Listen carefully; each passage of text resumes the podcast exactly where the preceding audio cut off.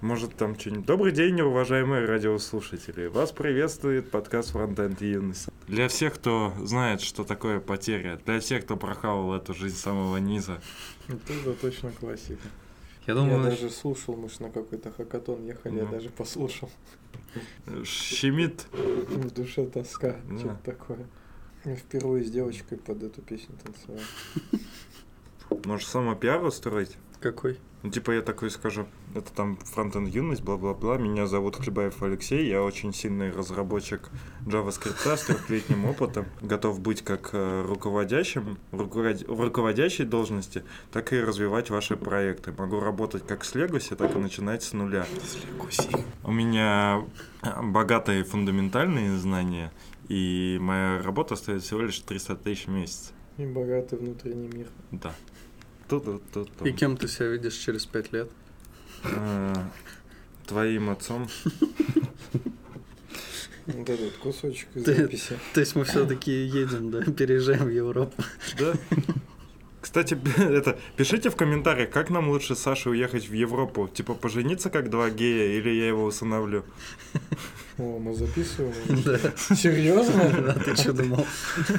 Не, а когда это йоу-йоу-йоу? Еще не было. Так было же это. Ладно. Йоу-йоу-йоу, это Фронтенд Юность, самый авторитетный подкаст о фронтенде.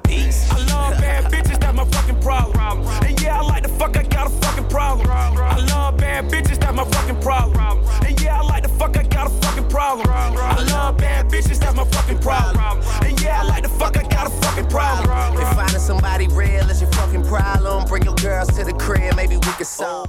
У нас, как всегда, сначала идут донаты. И нам пришел донат от Дмитрия Малахова на развитие подкаста. Мне кажется, пора уже нам записать вставку, то, что нам пришел донат от Дмитрия Малахова, и просто вставлять его при монтаже. А, И можно еще звук, как у Дудя, типа, эм, это кассы. Спасибо, Дмитрий Малахов. В общем, в начале у нас такое небольшое объявление. К нам обратился чувачок, и мы хотим воспользоваться нашим служебным положением.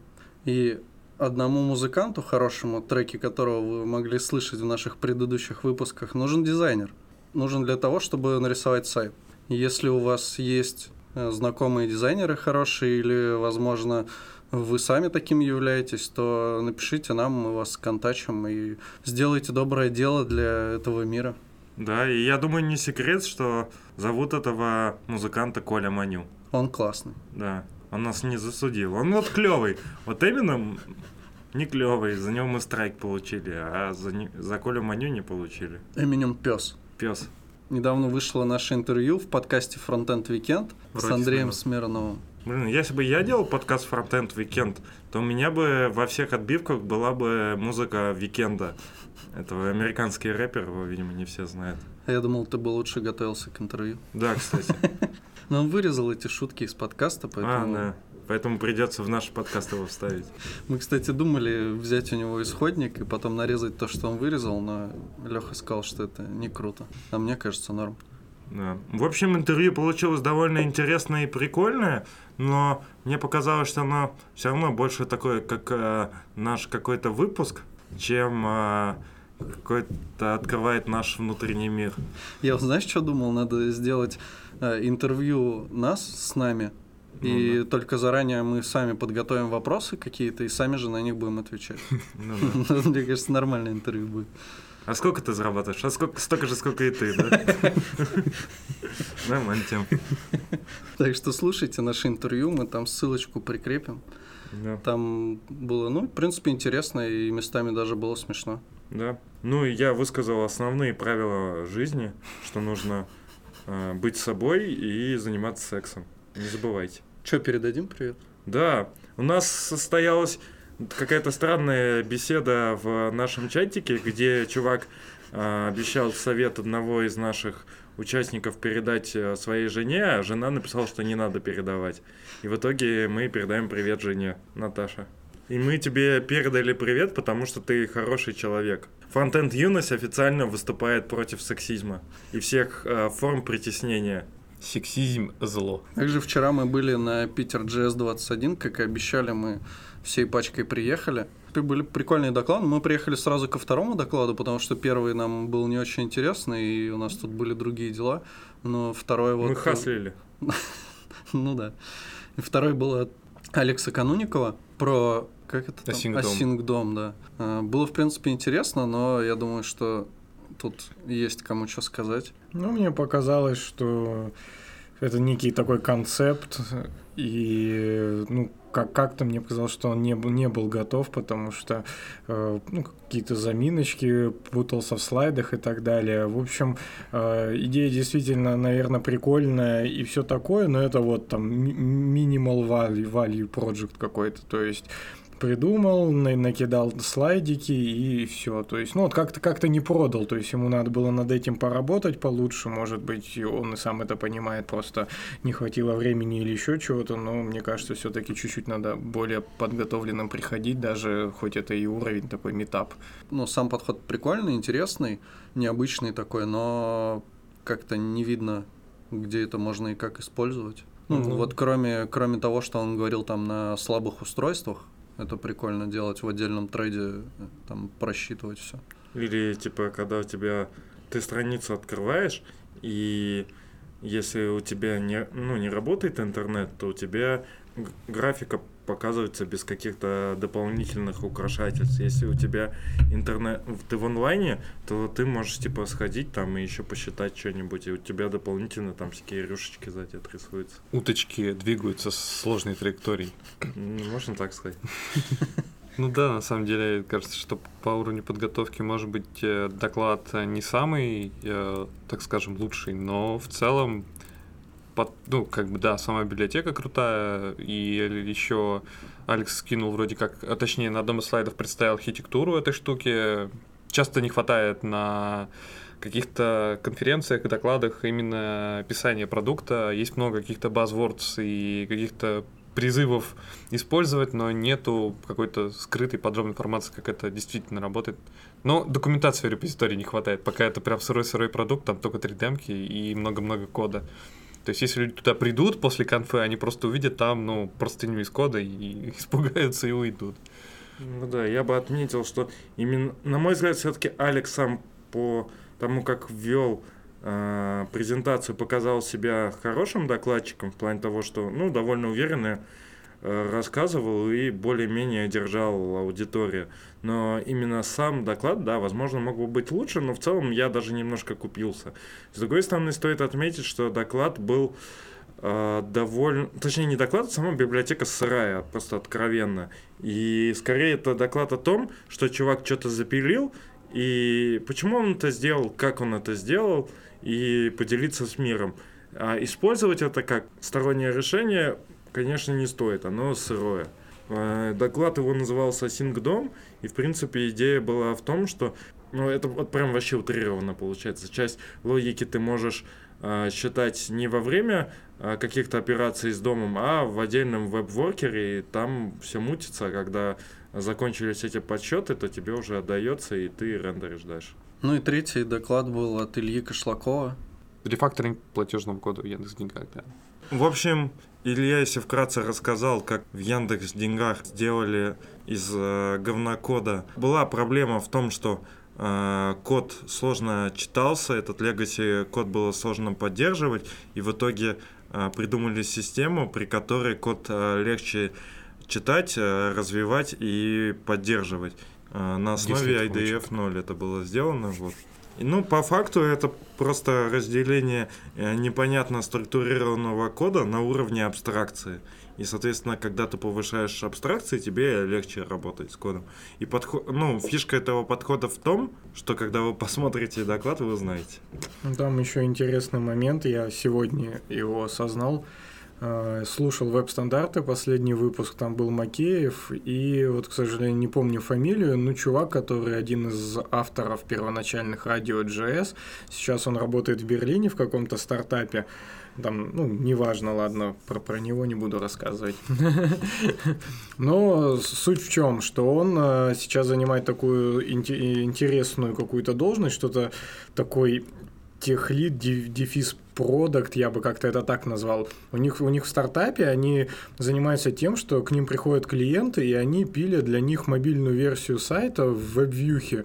И, по сути, они анализируют, берут их код, анализируют его, смотрят, предлагают какие-то решения, как здесь лучше поступить, и, собственно, помогают им это, это сделать, в вьюху и это все запилить.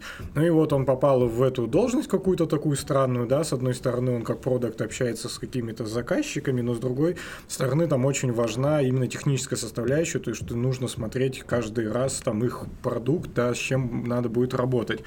И он э, задумался о многих процессах, э, пишет сейчас э, ряд статей, где пытается все рассматривать как систему, что есть маленькие системы, там больше, больше, больше, и дошел уже до уровня компании.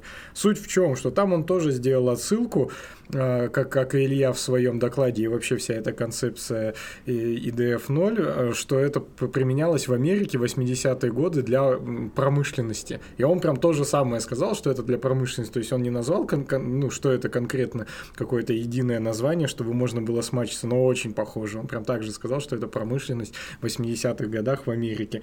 Будет интересно заглянуть в его статьи, я, к сожалению, в течение дня не успел, и поглядеть, э, ну, собственно, э, то же самое это или нет, потому что, ну, одновременно два чувака вдохновились какой-то концепцией из 80-х, будучи во фронтенде, но это забавно. Да я вчера как раз, как раз на этой конфе встречал одногруппников, и мы сидели и как раз смотрели этот доклад. Я, в принципе, знал, о чем будет Илья говорить, и я ребят предупредил, что сейчас вы увидите то, что мы видели в универе.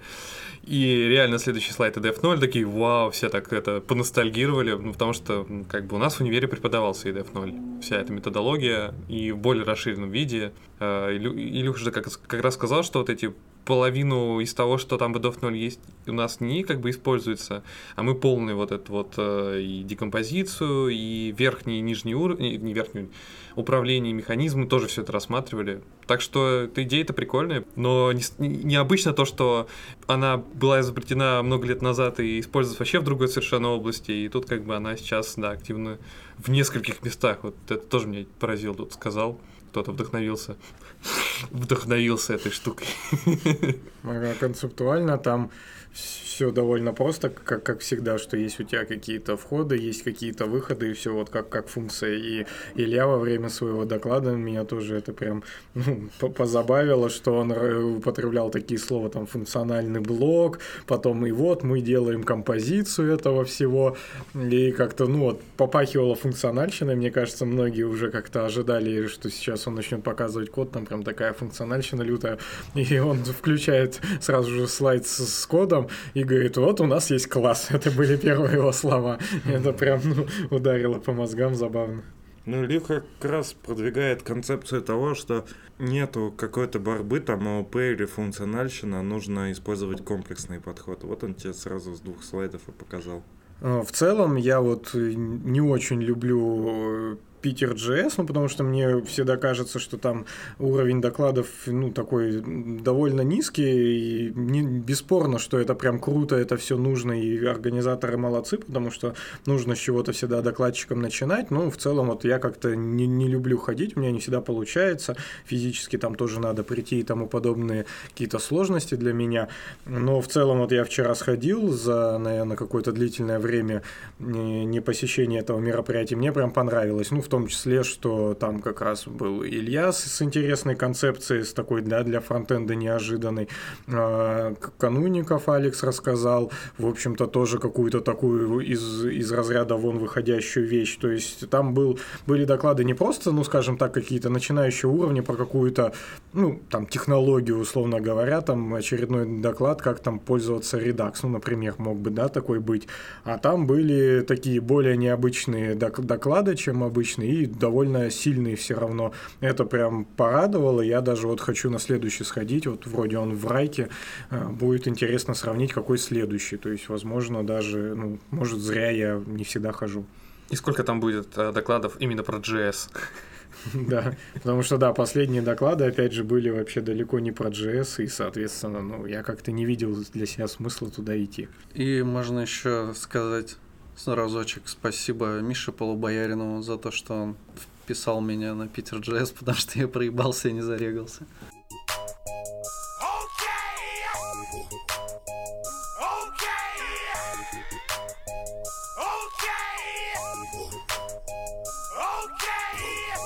А я опять не помню, кто-то уже высказывал эту идею, что в фронтенде русском и вообще программировании мало личностей. Ну, то есть, особенно вот в русском фронтенде, если смотреть э, всякие интервью по, на ютубе, там подкасты, примерно одни и те же люди ходят, и зачастую у нас мало каких-то таких э, распиаренных людей, таких людей э, в фронтенде или в программировании, которых там знает любой начинающий разработчик или чуть-чуть. Киев, Ситник, Абрамов, э, кто? Все. Ну, Дворнов. всё- ну, это все чуваки, Дворнов которые нет. распиарены, как бы. Не, ну даже Дворнов Ну, распиарен. на полшишечки. Ну, то есть чувак, который работает верстальщиком в, например, в- допустим, в Казани там два года работает, он, в принципе, возможно, и не знает Дворнова. Да, я думаю, он и Ситника может с таким же успехом не знать.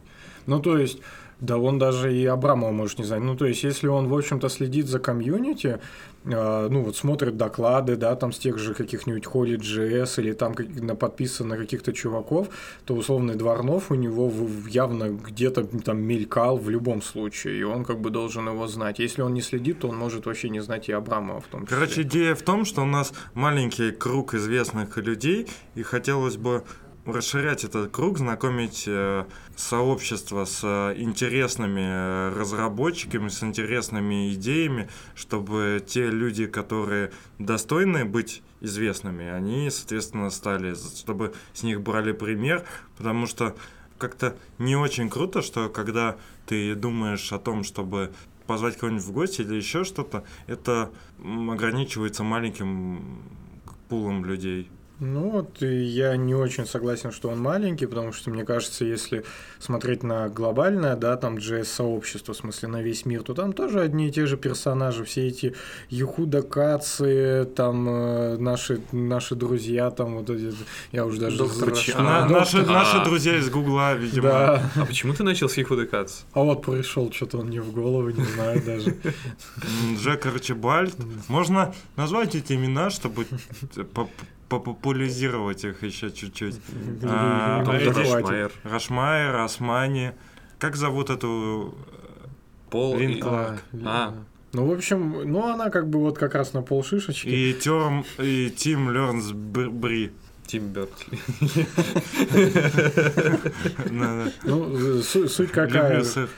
Нами. Что, в общем-то, их тоже какое-то ограниченное количество, и все одни и те же чуваки тут, даже в том же Твиттере, там кто-нибудь поднимает тему, одни и те же лица, вот прям серьезно.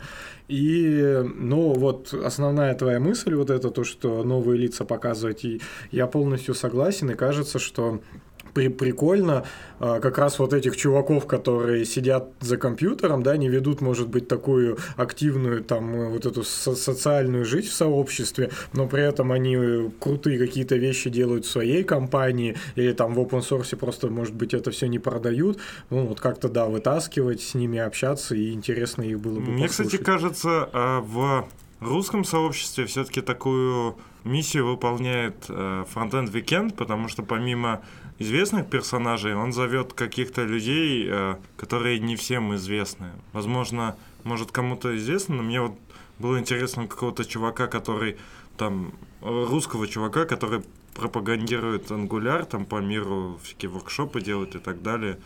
Я даже не знал, что есть такой парень. Правда, я и так не помню его имя, но все равно интересно. А, Соответственно, ну, я могу сказать, что вот тот же, например, Алекс Канунников, он, в принципе, малоизвестный, ну, в большой среде, мало выступлё- выступает, но мне кажется, в принципе, а, при его желании или при каком-то промоушене он может, в принципе, выступать а, наравне с другими вот п- спикерами, которые ездят по конференциям и так далее. То есть он уже такой более-менее готовый чувак.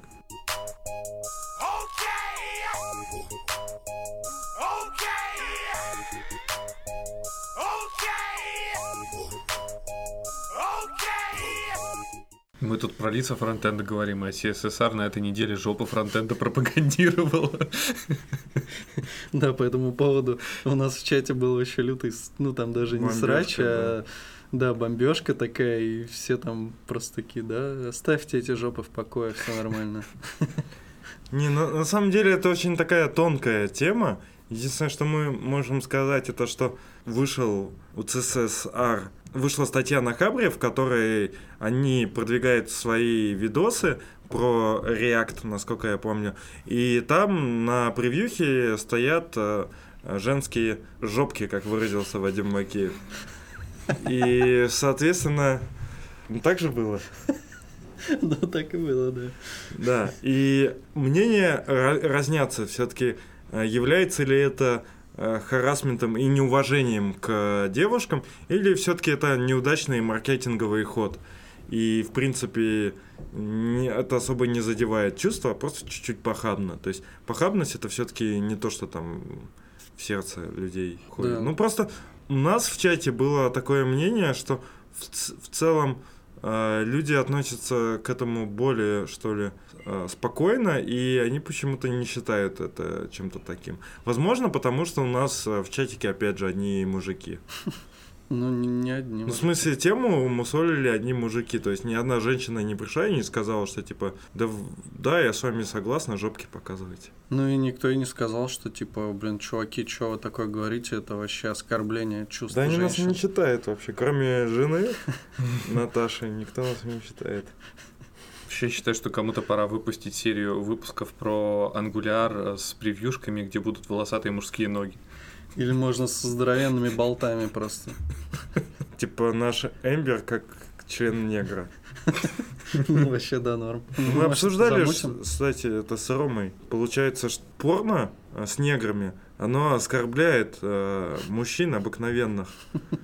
Типа, делает их жизнь некомфортной. И меня это притесняет. Я считаю, что нужно вы- ну, как бы перестать публиковать это. Ну, тут вообще... Не спрашивайте только, при каких условиях мы обсуждали это. Ну, мы ходили в функциональную баню.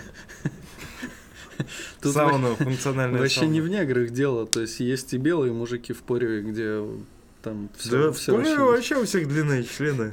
Это вообще грустно.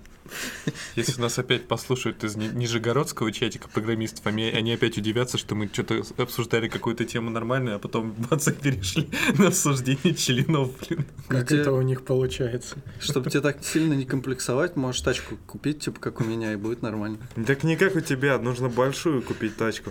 Это же известная тема. У кого тачка большая, того член маленький. А я недавно смотрел этого комика, блин, как же его зовут? Джо Карлин? Нет, еще живой, который, А Карлин умер? да. Ну, нифига.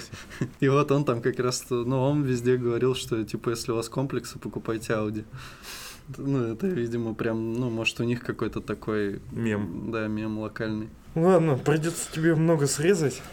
Да, по-моему, нормально все. Можно прийти, перейти к техническим темам.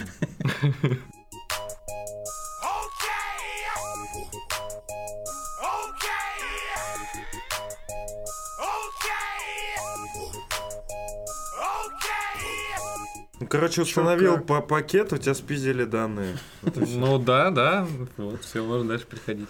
Ну, А мы разве чё- не обсуждали а, в прошлом подкасте? Там хитрее, там... Не, мы не обсуждали, мы не успели как раз перейти. А, мы, обсуждали, что НПМ дырявое решето. Там постинсталлом, типа, воруют. Есть недырявые решения. А, не, NPM не дырявое решето, а наоборот, слишком умное дерьмо. Ну то, что они типа анализировали пакеты и удаляли их. Да, кстати, мы в прошлом подкасте да, обсуждали тему, что NPM удалил достаточно большое количество пакетов от пользователя Float Drop, посчитав их э, спамом или уязвимыми пакетами, что У меня есть э, вставочка такая небольшая. Ты Нам, сегодня просто на коне перебиваешь.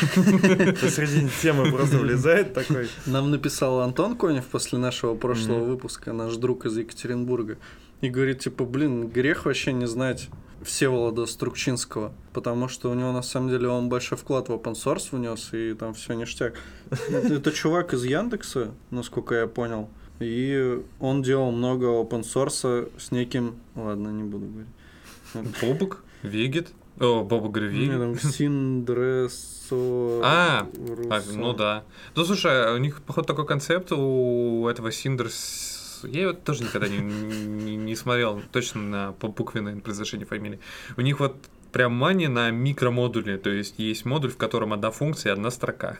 А, я понял. Это тот чувак, который вроде Ава запилил. Тоже один из фреймворков для Ну да. тестирования. Ну да, это он. Но у Ава, них, ава. у них реально очень проблема, что они прям очень микромодульными всё Ну, делают. Он, сейчас Я вроде... по маленькому схожу, да? Ну, я, это я в каком-то подкасте слышал, что он у- уволился вроде с работы, ну, что-то, в общем, ушел, и сейчас через этот, ну, через платформу для сбора денег, как она там, Patreon, через Patreon собирает себе бабло, что, мол, если насобираете мне что-то там на 2000 долларов в месяц, чтобы все, все донатили, тогда я буду продолжать заниматься open source и не буду нигде работать, и обещаю там посвящать этому времени сколько-то процентов своего. И в итоге там насобирали прям, ну, до, до- до хера больше намного, чем 2000, и он такой, о, класс. Блин, прикольная тема. Ну, так прикольно, у него там NPM пакетов, наверное, по 1000 уже. А мне понравилось, я открыл эту аву, и там э, в keywords первое слово это эмоджи единорога. А у него, по-моему, и первое время и в аватарке был э, этот единорог. В Ну общем, давай, Сань, что ты там че- затирал? Че я хотел сказать? Да, я хотел сказать, что в прошлый раз мы обсуждали тему о том, что из NPM удалили, сам, сам NPM удалил много пакетов от пользователя Float Drop, то есть это Всеволода Струкчинского. Собственно, вышел большой пресс-релиз, в котором объясняли все-таки, что же все-таки произошло.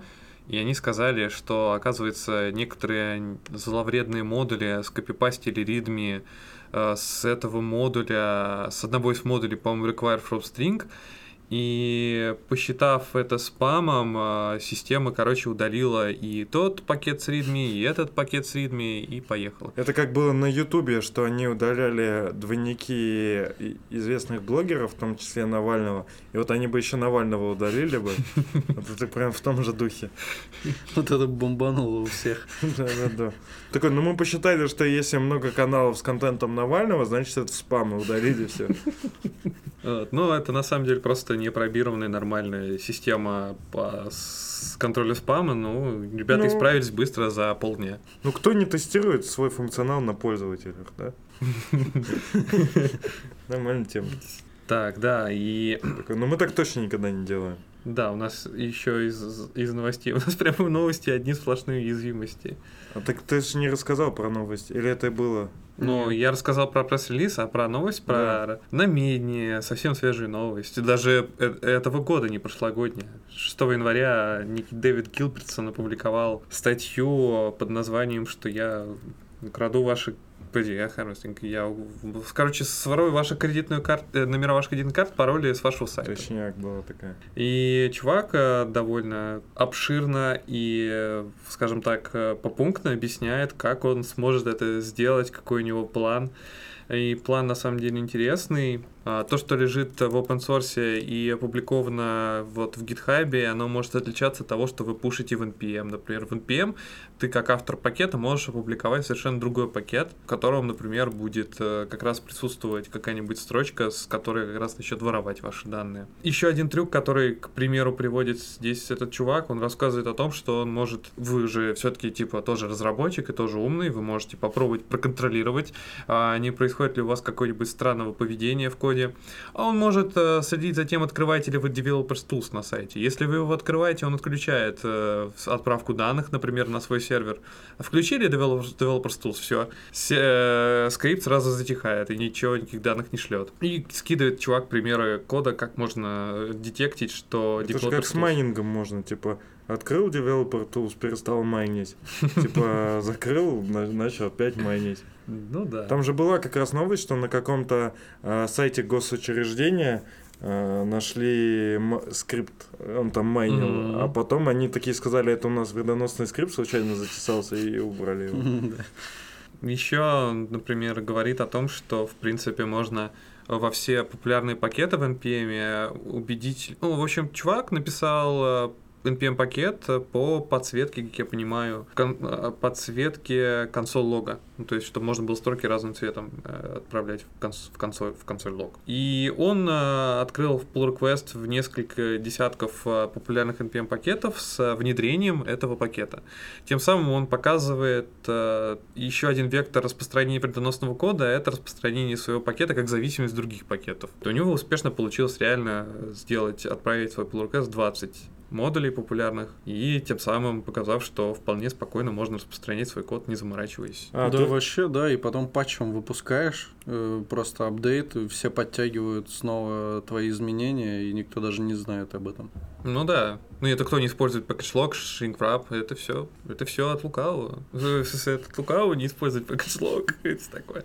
Ну, в общем, задумайтесь об этом, на самом деле. Пакетч лого. Packagelog. А, ну, на самом деле, тут много всяких э, трюков э, показывает чувак. Главное, что он объясняет, что э, у него же тут весь, вся статья, она построена как э, не просто там набор трюков и примеров того. Он объясняет, что вот я тут спокойно ворую многие данные, и я вот делаю это так, так, так, так. И в конце у него такой пост, это пролог, что ребята, на самом деле, я не занимаюсь этим в действительности, это просто пример вот того, что можно реально сделать в текущих условиях и в текущее э, состояние экосистемы. Ну, я так понимаю, он типа говорит, я вот сделал типа все, чтобы уже э, нанести удар, но не сделал последнего слова, не сказал последнего слова. Террорист. Я типа бомбу собрал, но типа не взорвал. ИГИЛ запрещенная в России, в Российской Федерации организация. Я считаю, что это крутая э, статья, вот, потому что она действительно тебя завораживает, и ты реально думаешь, что реально сейчас чувак, короче, покажет там, вот, э, не знаю, zip-архив с миллионом украденных паролей кредитных карт. Но нет, э, на самом деле просто забавно, что у нас действительно такие серьезные проблемы с безопасностью, у нас такие вроде бы крутые инструменты, как NPM, но при этом они, как сказал Леша, дырявые, как решето. Как дырявое решето. Дырявые, как дырявое решето. Да. Как твоя мамка. И что вполне спокойно можно, не, за- не заморачиваясь, э, красть данные и творить ужас. Короче, мне кажется, радужной нитью, как э, говорит, как раньше говорил его веб-дизайн, через этот подкаст проходит э, тема того, что нужно писать свои NPM-модули в open source. Это важно. Я, кстати, тоже думал, что, может быть, типа направить свои силы, просто попробовать по open source выбрать какую-нибудь популярную библиотеку. М, Складывать два числа, да, сам. Не-не-не, имеется в виду не в таком духе, а выбрать, ну, если так утрировать, какой-нибудь React, посмотреть э, ишью и закр- ну, помочь закрыть, Ага. например. Или, ну вот опять же, эту тему уже много раз мусолили, но может быть для тех, кто плохо нас слушает, или для новичков. В принципе, если ты хочешь войти в open source, и, ну, можно ходить в- по популярным библиотекам и смотреть там ишью, закрывать по своим возможностям, или даже мейнтейнерам писать, типа, привет, я тупой, типа, нихуя не могу сделать, хочу помочь. Типа, Проверить, чем- ре- проверить readme MD файлы, Нет, в смысле, добавлять package-log файлы. твой все-таки цель, чтобы цель, когда ты контрибьютишь библиотеке, основная должна быть в том, чтобы развиваться, а не в том, чтобы иметь э, заслугу за то, что ты звездочку за то, что ты туда законтрибьютил. И поэтому, если у тебя не хватает опыта и знаний, то можно написать контрибьютеру. Ну, то есть, если ты видишь, что вышью что-то сложное, то ты можешь написать, типа, чуваку, я хочу помочь, хочу, типа, развивать ваш проект, но я не знаю, куда приложиться, и опыт у меня, например, год. Чем я могу вам помочь? И, в принципе, я думаю, ну, те, кто ведут проекты, они довольно отзывчивые, им они с удовольствием помогут, и ты потом им заплатишь тоже в своей помощи. В хороших open source проектах есть хорошая практика метить э, достаточно простые для входа ижисы метками типа good start, good start point, э, что-то такое, first, first contribution, там все А такое. может, сходу ты вспомнишь хоть? Хотя бы один такой? Да. Ну, по идее, ты же Ember.js. можешь... Ну э, да, да, ну допустим, Ember.js. Ты же можешь пойти на гитхабчик и поискать по тегу просто. Да, ну по лейблу этому, да, по метке. Вот. Также у Ситника, точнее, у. Злых блядь, как его марсиан, Злых марсиан есть сайт, не помните, как он называется? Evil, Evil, Martians. да, Martians. Короче, там они как раз а, описывают задачи, которые у них в open source про- проектах есть, и в которых им нужна помощь. Описывают саму задачу, сложность, и ты можешь присоединиться и выполнить эту задачу. Это прям уже вот разжевано немножко. Бери, Evil забирай. Martians. Evil Martians. Кстати, пользуясь случаем, хотел бы передать привет Snoop Dogg. Э, Забавно, я сейчас в, ре- в реал-тайме решил зайти в этот реп Ember.js, и в самом Ember.js есть лейбл Good for New Contributions, но там нет таких заезжесов. Такие дела. Так там, наверное, все хомяк сделал. Чего? В React, кстати, немного они более заморочились. У них есть э, метки типа difficulty. Есть разный уровень difficulty. Changing, challenging, medium и starter. Ну вот, то есть выбираешь э, в репозитории React стартер, Видишь четыре открытых, из них один уже есть, кто делает, и выбираешь три из трех. и тут, соответственно, можно сделать подсветку продакшн бандла. Ну, жирным, типа вы- выделение, подсвеч... выделение жирным продакшн бандлов в опасных в опасных интеграционных комментариях. Ну, надо точно расшифровывать. Ну, имеется в виду, что, видимо, когда какой-то процесс происходит, а, то вываливается ошибка в бандле. И бандл, они хотят выделить ссылку на бандл, видимо, жирным. Жирно. Жирным. Как, жирным. как, как твоя мамка. А, это, видимо, интеграция Danger.js какой-то Ого. системы. И Ну вот, то есть как раз вот в этом и есть преимущество, что ты вроде делаешь простой pull request, а разбираешься, вот знакомишься с Danger.js, например. Даже схема такая интересная написана. Кстати, если вы знаете, что такое Danger.js, пишите. Мы скинем вам ссылку на pull request. Да. Может быть, вы поможете Дэну Абрамову Что там еще есть? Да- Давай еще один и... обеспечить лучшее сообщение, когда компонент, когда тип компонента undefined, э, когда у тебя сервис-сайт рендеринг. Ну, то есть вот получается, тут такое на уровне логирования простые задачки, по идее. Ну, Ну, неизвестно, насколько они простые, а может, ты копнешь там пол реакта, изучишь, пока пытаешься Ну, да- даже если ты опытный разработчик, но у тебя нет опыта работы с э, open source, то для начала вообще э, шикарно. Да, пол реакта облазишь, с учетом, что Кануников сегодня в чате сказал же, что у реакта там внутри очень сложная архитектура, говёная и все такое. Типа, Вот. Полазил сначала просто по реакту, чисто по правил в паре мест э, логи, а потом уже взял посложнее и сложнее. Ну, у меня же был такой же опыт, прям реально вот такого уровня, что я зашел, вставил components, э, посмотрел там какие-то good for newbies, или как у вас там называется этот лейбл. Ну, то есть, типа, для для новичков, типа, отличная задача. Э, Нашел какую-то задачу, где ишью, они, они прям обсудили уже, как ее сделать, ну, то есть, там все решено, даже есть пример кода. Ну, Я, в общем, такой, хоп, копировать, ставить, залез в код, ну, я, конечно, там почитал чуть-чуть, чуть что вообще происходит, и вставил его. Тут же им отправил, написал даже changelog, там, ну, то есть все по красоте, в общем-то. И месяц никто его не смотрел. Я через месяц написал, эй, чуваки, там, ну, что вы никто не смотрите? Никто опять не ответил. Потом пришел в этот pull request какой-то левый чувак и говорит, о, классная, в общем-то, тема, она бы мне очень помогла, потому что я дебажил код, и у меня были проблемы, потому что, ну, там, console log, в общем, что-то не так ло- логирует. То есть нужная тема. Но я, говорит, сам вот поразбирался, и, наверное, твой вот этот pull request можно вот так улучшить. Другое предложил. И, собственно, на этом все заглохло, потому что это я только что посмотрел, пока вы разговаривали. А это был ноябрь месяц. То есть я им законтрибьютил в сентябре, месяц никто не смотрел, я спросил, потом чувак через месяц отписался, а я уже сам про Что, него давай забыл. вернемся тогда. Напиши от нашего аккаунта в Твиттере тому, кто держит репозиторий и styled components. Стойбергу.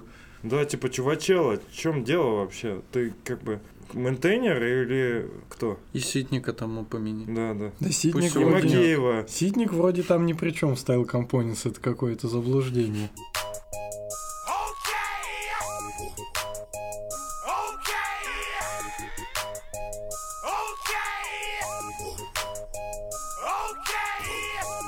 В общем, тема уже достаточно не нова. Она была у нас... Кстати, сейчас Саня начнет рассказывать про Тиндер. Может быть, кто-то даже не знает, что это такое. Это, короче, приложуха, где фотографии противоположного пола. Не обязательно. Ты можешь там искать и своего пола. Гад. Короче, где человек может найти себе, громко сказано, вторую половинку, но, как бы так сказать, партнера, с которым он может пойти, потом погулять, э, где-то провести хорошо время, а может быть, потом это разовьется во что-то большее. Но суть в том, что ты смотришь э, фотографии, и лайкаешь их или дизлайкаешь. Если ты лайкнул, тебе в ответ лайкнули, у вас чатик получается, и вы общаетесь между собой. Ты пользовался этим приложением? Конечно. И я. А я нет. Ну, я, кстати... Это было бы странно, если бы я пользовался, кстати. Ладно, не буду. У нас просто слушатели есть из Тиндера. Так вот. Э, Насколько я понял, чуваки из Тиндера решили отказаться от нативного приложения и перепилить все на веб-технологии и просто ну, показывать, видимо, в WebView. И получилось, что они за три месяца сделали MVP, то есть ну, какую-то уже рабочую копию того приложения, которое было, ну там не с полным функционалом, сделали все на React и Redux. И в итоге они рассказывают, что они вообще добились. А добились они того, что, во-первых, приложение уменьшилось там ну, больше, чем в 10 раз, то есть оно у них весило 30 мегабайт нативное, стало весить 2,8 мегабайта. Вот, и у них выросли все метрики, то есть больше люди стали свайпать, ну, вот эти вот лайки, дизлайки там, э, больше стали переписываться, дольше стали пользоваться самим приложением, ну и, в общем, вообще все метрики, они как бы, ну, росли вверх. По сути, что они вообще сделали? Они, ну, для, того, для того, чтобы вот у них все ускорилось, уменьшилось и так далее, они сделали road-based код сплитинг, то есть, ну, как бы весь код, да, поделили на роуты, и, и ка- каждый роут подтягивает только э, те ресурсы, которые ему требуются. Плюс они заюзали какой-то Webpack Common Chunk плагин для вендорных библиотек, э, заиспользовали э, динамические импорты и технологию прилода ресурсов. Плюс они заиспользовали прикэш сервис-воркеров, и вот это все им дало как бы прирост вот по, ну, по размеру и по скорости. Короче, хайпанули. Да, они там используют Atomic CSS, то это такая штука, которую не все люди любят, но, видимо, ну, возможно, для приложений это и ну, норм тема, ну и плюс для оптимизации, наверное, это тоже хорошо. Вроде у пиндосов это в почете. Ну да, но они просто не шарят, но, возможно, для каких-то ситуаций это и сгодится. Вот, для поиска проблем производительности они используют э, такую штуку в браузере, как Request IDLE Callback. Это такая экспериментальная технология, по сути, которая помогает вам отслеживать время периодов простоя браузера, и вот они уже в- у себя это заиспользовали, это им помогло. Ну, А плюс что они... значит время простоя браузера? Это же хорошо, если он простаивает. позволяет разработчикам выполнять фоновый и низкоприоритетную работу в цикле основного события без воздействия такими критично долгими событиями, как анимация и вот текста. А тебе не кажется, что это похоже на то, что Каноников вчера рассказывал? Нет. Он-то рассказывал про то, что он просто задачи по работе с домом, получается, вытащил в отдельный тред, а здесь именно рассказывается про то, что, ну, что типа эти операции, они кладутся в очередь по тем, за- в те задачи, которые типа будут у тебя выполняться в фоне, если у тебя, получается, вкладка не будет открыта. Напи- Или как он Ставит в очередь функцию, которая будет вызываться во время простоя браузера. Ну, То есть, Ну, когда... то есть у тебя браузер загрузился, а потом ты майнишь бит битки. Ну да, но, видимо, когда ты что-то будешь делать, у тебя она не будет майниться, а когда браузер будет отдыхать, тогда он тебе будет запускать эту функцию. Ну, это, это похоже вот на предзагрузку, то есть, когда у тебя первая страница уже полностью там все отрисовалось, ты начинаешь что-то считать. Либо для будущей загрузки, ну, для, нов... для новой страницы, либо там для другого состояния. Ну, вот такой пример, что если у тебя есть э, поход по шагам, и у тебя весь браузер загрузился, ну, ты знаешь, что чувак сейчас перейдет на второй шаг. Ну, у, у него одна кнопка перейти на второй шаг. Он пока там что-то тупит заполняет, ты ему высчитываешь что-то для второго шага. И он типа перешел, а там уже все посчитано. В общем, отрисовку они туда, я так понял, засунули. Мгм. И при свайпе, короче, у тебя это кладется, видимо, функция отрисовки в этот IDLE callback. И отрисовывается только когда, когда у тебя уже, ну, видимо, нет какой-то, ну, там анимация, допустим, прошла, только после этого начала отрисовываться. Ну, что-то типа того, короче. В общем, они там упоролись по производительности, и, ну, вот если сказать по-честному, то приложение работает действительно достаточно быстро и не тупит. Ну, по Вообще- крайней мере, незаметно, что это не нативное приложение. Вообще, вот интересно, по- получается, вот Саша смотрит, появилась, я не знаю, как давно появился вообще в браузере бэкграунд Task API. достаточно давно. Ну, с учетом, что он появился в хроме 47 Сейчас знаешь, какой уже хром? Ты вот, кстати, знаешь уже, какой сейчас хром? 56 шестой, наверное. 61-й. 61-й? Ну, Ну, нифига, время скачет.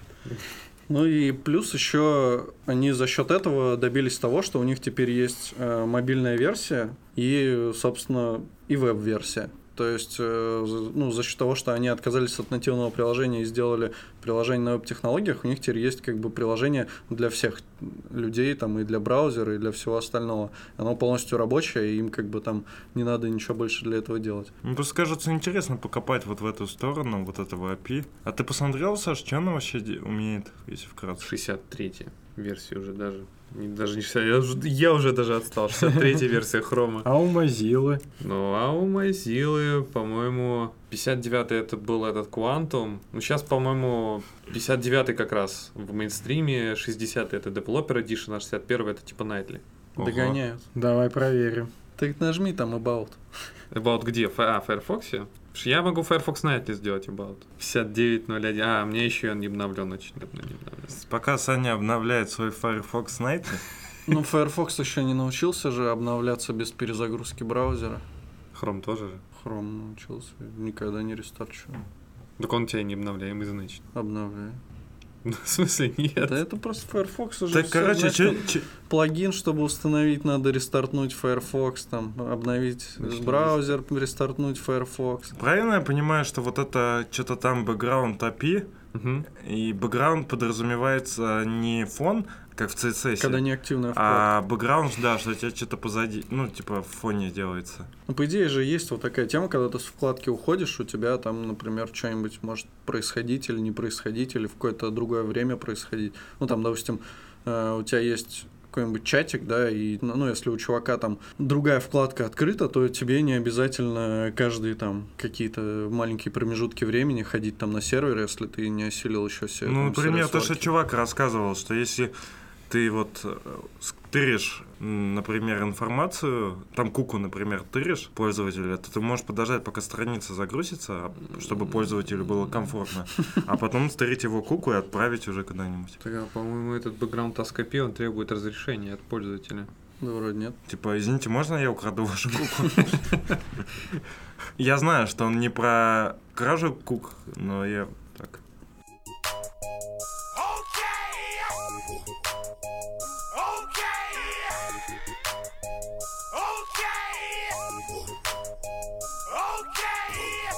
Ну, чё- чё- Ну, давай, говори. Там буквально маленькая статья, это даже ссылка на что-то. Эм, Я не помню, но тут буквально один абзац. Называется, можно, кстати, потом вынести к нам в название подкаста. Называется «Программисты, зажравшиеся мажоры современности».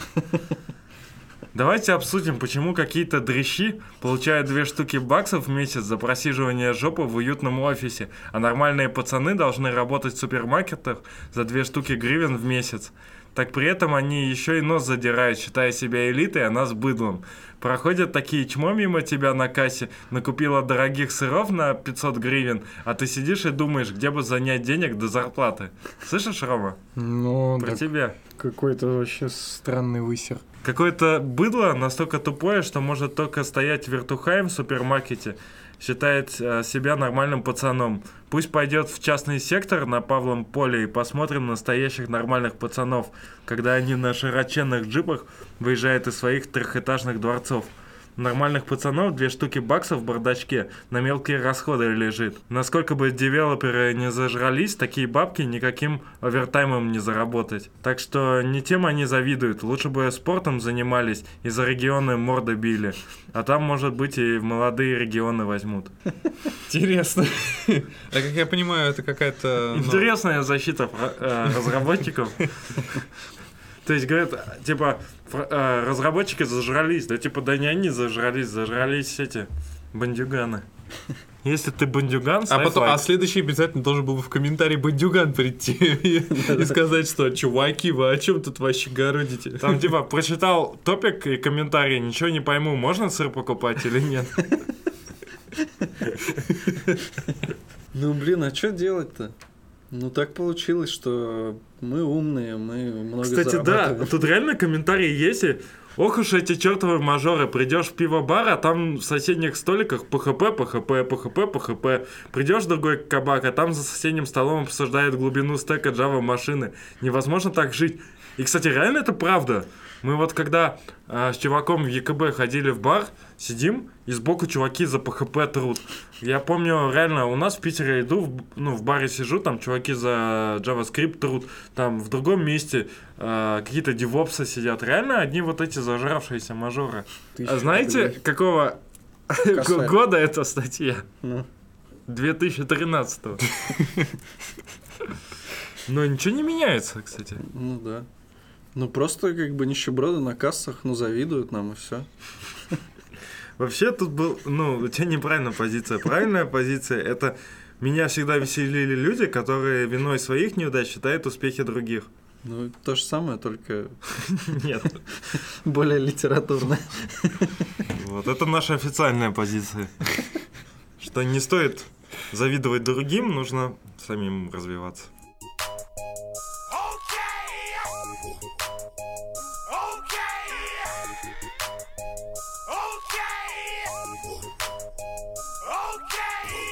Вот, а была статья, а, какие бывают компании по типу и размеру, и какие у них плюсы и минусы. Рассказывает Вероника Ильина. Ну, рассказывает Алексей Клебаев, на самом деле. Короче, фирмы бывают по роду занятий, то есть бывают продуктовые компании, и плюсы таких а, компаний это то, что процесс а, настроен хорошо, и что дают людям вырасти, и когда ты приходишь вот в такую продуктовую интерпрайсную компанию, то ты можешь научиться и продукту, и разработке. Типа еще плюс, что если вы прошли испытательный и прислушались к рекомендациям, вы можете задержаться очень надолго. То есть это место, где можно долго работать, есть стабильность. Многие люди, им свойственно рожать детей, там заводить семью, и это им важно. А, Брать ипотеки. Брать ипотеки. А, Соответственно, также плюс в продуктовой компании, что а, вас а, захотят удержать, если вы будете уходить, даже если вы сеньор помидор, или даже если вы не сеньор помидор. Вот, поэтому вопросы с ростом ЗП и прочими пожеланиями решаются довольно адекватно и оперативно, что в целом правда. Деньги в продуктовых компаниях, вот в таких, они обычно самые белые. Вот. Минусы – это то, что в таких компаниях, в зависимости от компании, выше градус бюрократии, там где-то заявления, договоры и так далее. Но некоторым это нравится. Вот. На самом деле это не очень больно, как здесь написано, это больше... Ну, Роме нравится, он же у нас юрист Бюрократ. бюрократ. Также там есть в таких компаниях Legacy, которые не перепишутся быстро, проект никогда не изменится кардинально. Ну, это все-таки минус.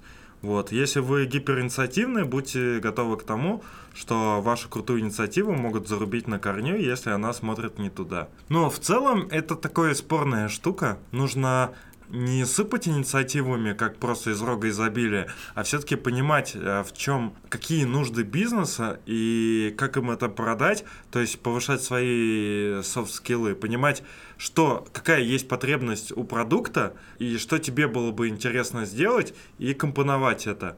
Если ты просто будешь хуярить идеями, конечно, ты столкнешься с проблемами. Но это скорее даже и хорошо. То есть люди э, защищают свой продукт, качество своего кода и продукта, и, соответственно, не дают всяким просто идеям переписать с React на Ember безосновательно, не дают этому ходу.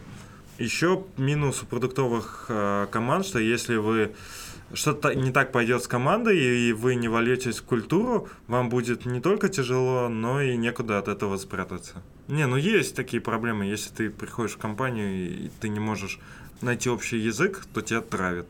В буквальном смысле. Да, да, ты в Подсыпают еду, да.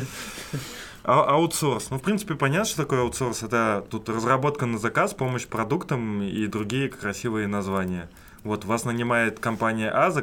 короче, вас нанимает одна компания, чтобы потом торговать вашим телом в другие компании. Кстати, я тебя опять перебью. Давай. Я Недавно слышал такую тему, что Путин, когда он на каких-то, ну, сидит там встречах или еще что-то, он себе чашку всегда закрывает салфеточкой, чтобы типа ничего не подсыпали.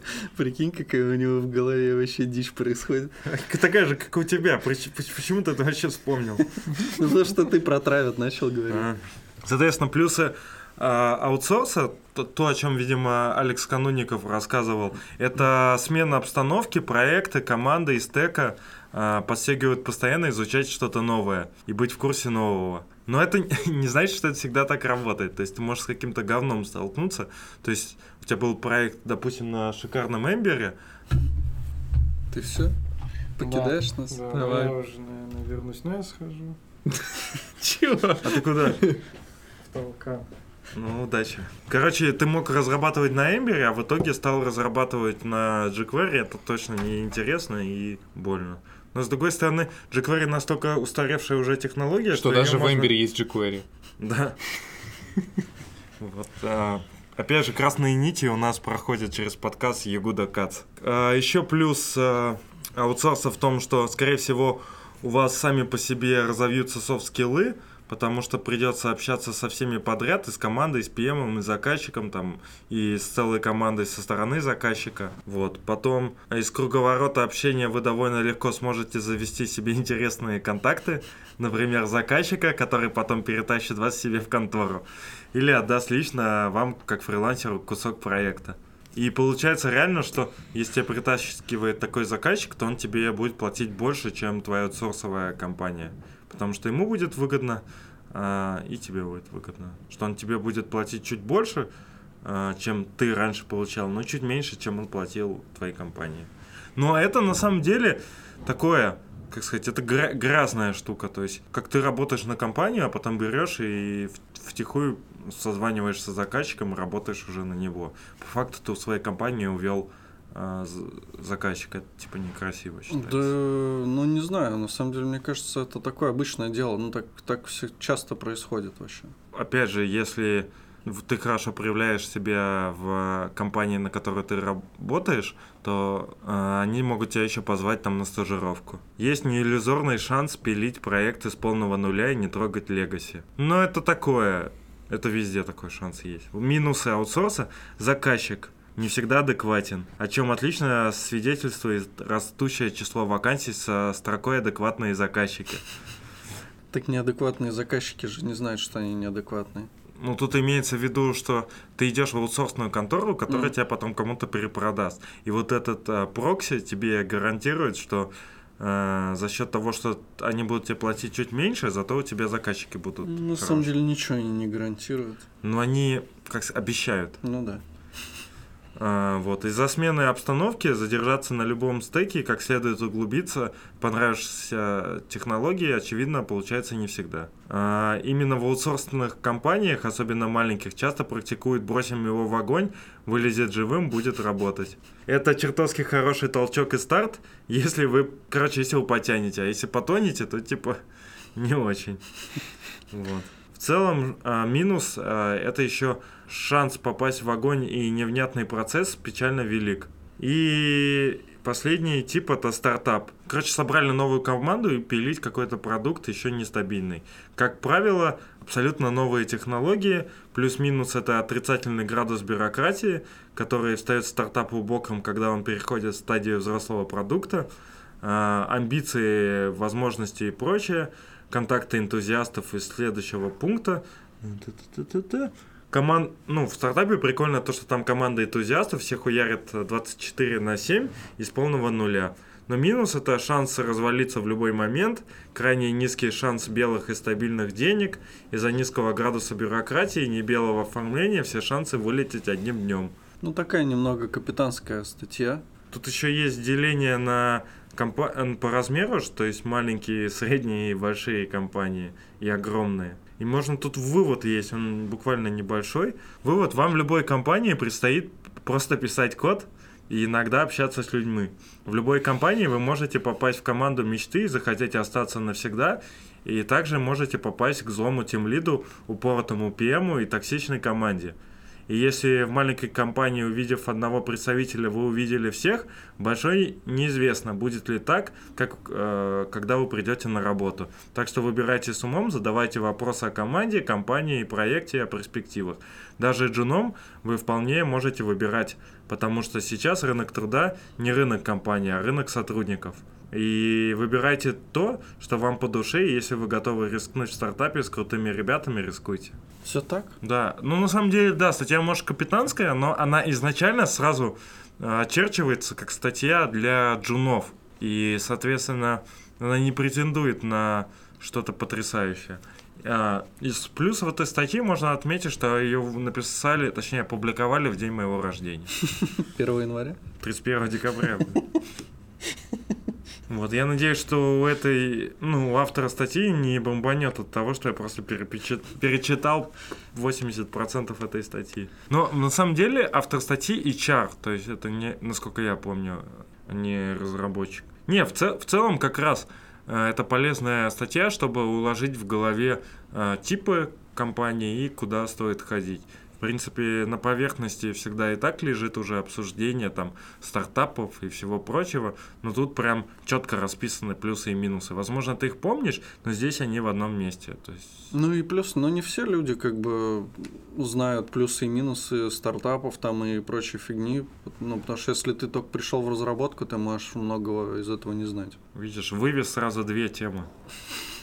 Красавчик. Вообще. А, кстати, помните, мы у нас одна... Как это на- нормально сказать, чтобы нас не, это, не Ну, прессовали? HR. А- Одна HR? Да, не, ну, HR-ка. короче, забей на харасмент. Ну, в смысле, Ну, окей. если ты никого сильно не оскорбляешь, ну, хочешь сказать одна, один, ну, одна HR или один HR, так и скажи, как тебе удобнее. Ну, в общем, одна HR у нас э, размещала как-то вакашку в чатике, помните? Да-да-да, мы даже обсуждали же. И она опять недавно писала, говорит, блин, вообще что-то какая-то залупа. В смысле, никто не пишет? Ну да, никто не пишет. И говорит, можно еще разочек скину? Я говорю, «Пф, без проблем. Но она так и не скинула. Окей, я бы даже сейчас бы обсудил эту вакансию, но она у нас где-то далеко, поэтому... Или она у тебя есть в личке? Нет, хотя Да как ее зовут? Secure Bank. Хорошее имя. Короче, она... Ко-ко, где зарплата? Короче, Там есть зарплата. да, где? Ну, где ее троллили, троллили, а потом зарплату она написала. А, она написала, что типа до 170 тысяч спокойно. В принципе, ожидание это развитый технический кругозор, высокая производительность, вовлеченность, ориентированность на результат, верное владение языком JavaScript в чистом виде, опыт использования систем сборки, типа веб-пака, гранта и галба. Не так, кстати, последовательность. Пожелание понимания SQL, Apache Cassandra, Elasticsearch, знание любого другого языка, C++, Java, Python и так далее. Нифига себе. Они используют PHP 7 и JavaScript. Нативный э, плюс фронт, React плюс MobX. Для тебя прям. Шикарно. Также у них есть микросервисы на Python и Go. А, и что за продукт? 2 гигабайта в секунду входящих трафика аналитических данных. 10 тысяч постзапросов с JSON данными о действии пользователя в секунду. Ну, Там написано инновационная защита онлайн-платежей. То есть я так А. понимаю, что она прям на ходу, какая-то антифрод-система, которая типа чекает сразу платеж и отсекает его, либо пропускает. Ну, вообще, мне кажется, интересно, прикольная тема. Да, ну это вроде... М- Ну хотя хрен его знает, смотри. Это, ну как обычно, график 5 на 2, комфортный офис. Но это Москва. И в Москве от 170, ну... До 170, да?